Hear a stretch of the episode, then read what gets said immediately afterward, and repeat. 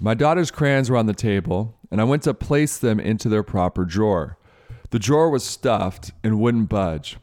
A little wiggling and finger fishing helped pry it open. Several items spilled over the sides. Cleaning up this mess, I opened the drawer next to it and was shocked to discover it was empty. Glory be to the highest.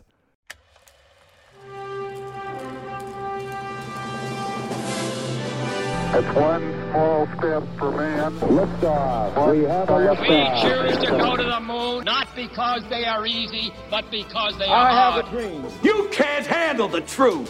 seven, Six, five, three, two, One. Super, super, super, super.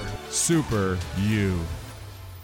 Welcome to the Super U podcast. I'm your host, Erik Qualman. Most of you know me as Equalman. Thank you for joining us here today. As many of you listeners know, we've been giving away my free book. It's out, it's on sale at Amazon. It's called The Focus Project.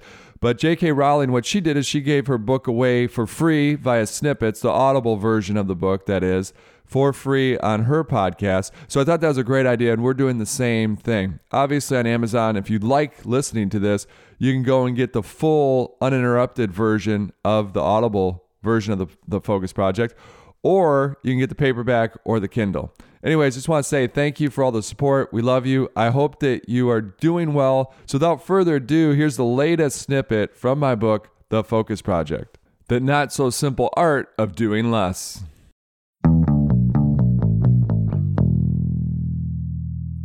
The car wash experiment. Head starts help create finishers. As we covered in January, one of our top priorities as an organization, society, or individual is growth. As my parents always like to say, if we aren't growing, then we are shrinking. Seeing progress helps encourage us. It's the central reason why cleaning up the clutter around us can be so therapeutic.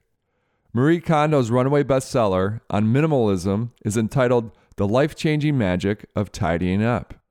When we hang up the towels in the bathroom or organize the desk drawers, we see progress.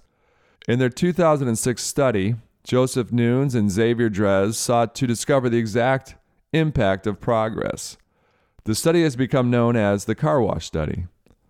Customers were given one of two loyalty cards. Both cards required the customer to have eight car washes to receive a free car wash. Customers would receive a stamp on their loyalty card after every car wash. Loyalty card 1 had 8 blank circles. Loyalty card 2 had 10 circles. However, two circles had already been stamped. Loyalty cards 1 and 2 required exactly 8 additional stamps to get the free car wash. The essential question Would people view the cards differently?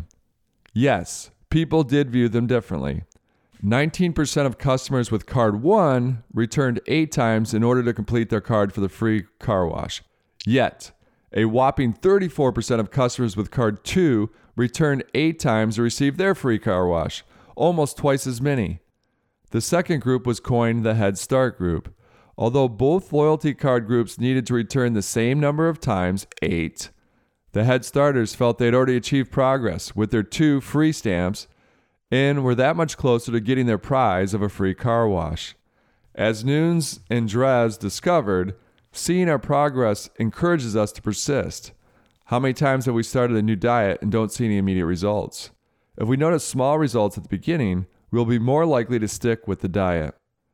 This study reminded me of when I was living in Cambridge and officing and assisting with the development of Harvard and MIT's edX. We saw a similar phenomenon. Students taking online courses at edX.org were more likely to stick it out if they saw progress in the first few weeks. If no indication of progress occurred, by the third week, the dropout rate was significant. As a result, the professors of the courses, within limits, managed for the students to see progress in those first few weeks. By helping show progress early in the coursework, Harvard and MIT retained more online students, those who literally stayed the course. So, whatever the initiative, we should try giving recognizable wins early in the journey. An empty drawer. My daughter's crayons were on the table, and I went to place them into their proper drawer. The drawer was stuffed and wouldn't budge. A little wiggling and finger fishing helped pry it open. Several items spilled over the sides. Cleaning up this mess, I opened the drawer next to it and was shocked to discover it was empty. Glory be to the highest.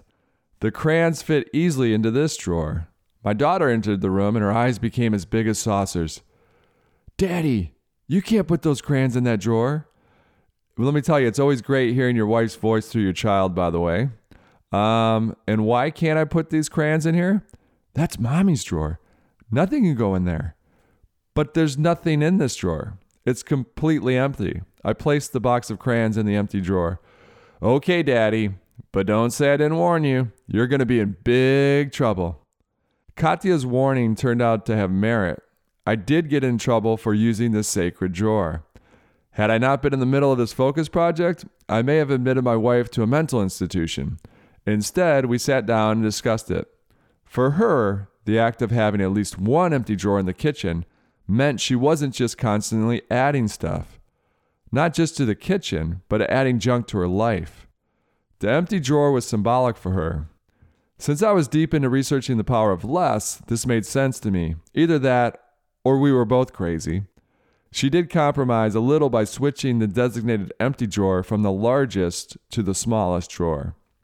While organizing, I stumbled upon a favorite proverb. A wise Indian chief, instructing the braves of his tribe on shooting an arrow, put a wooden bird in a tree and asked them to aim at the beak of the bird. The chief asked the first brave to describe what he saw.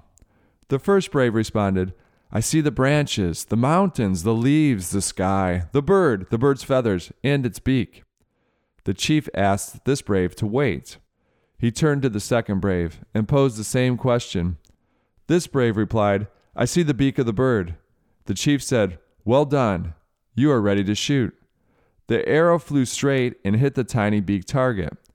Like the brave, unless we focus, we cannot achieve what we want. Chapter summary The one big thing. Successful people block out time to organize their items, minds, and schedules.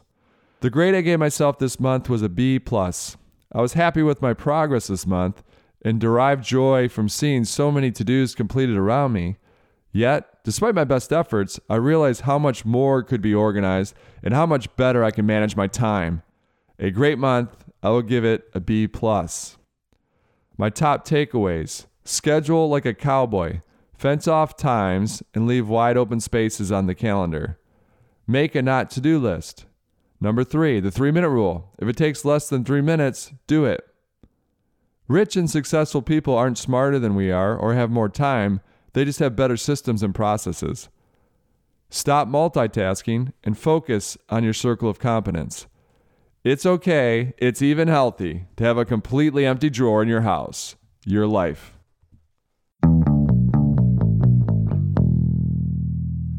I hope you enjoyed this snippet from my newest book, The Focus Project, available on Amazon today. Again, we're giving away snippets each day on the book for free to help you get through quarantine. That's the end of chapter two. The next day, we will be reading from chapter three, which is about family and friends. I'm your host, Erik Qualman. A lot of you know me as Equalman. I just want to say we love you all and remind you that it's not what we take from the world, it is what we leave behind.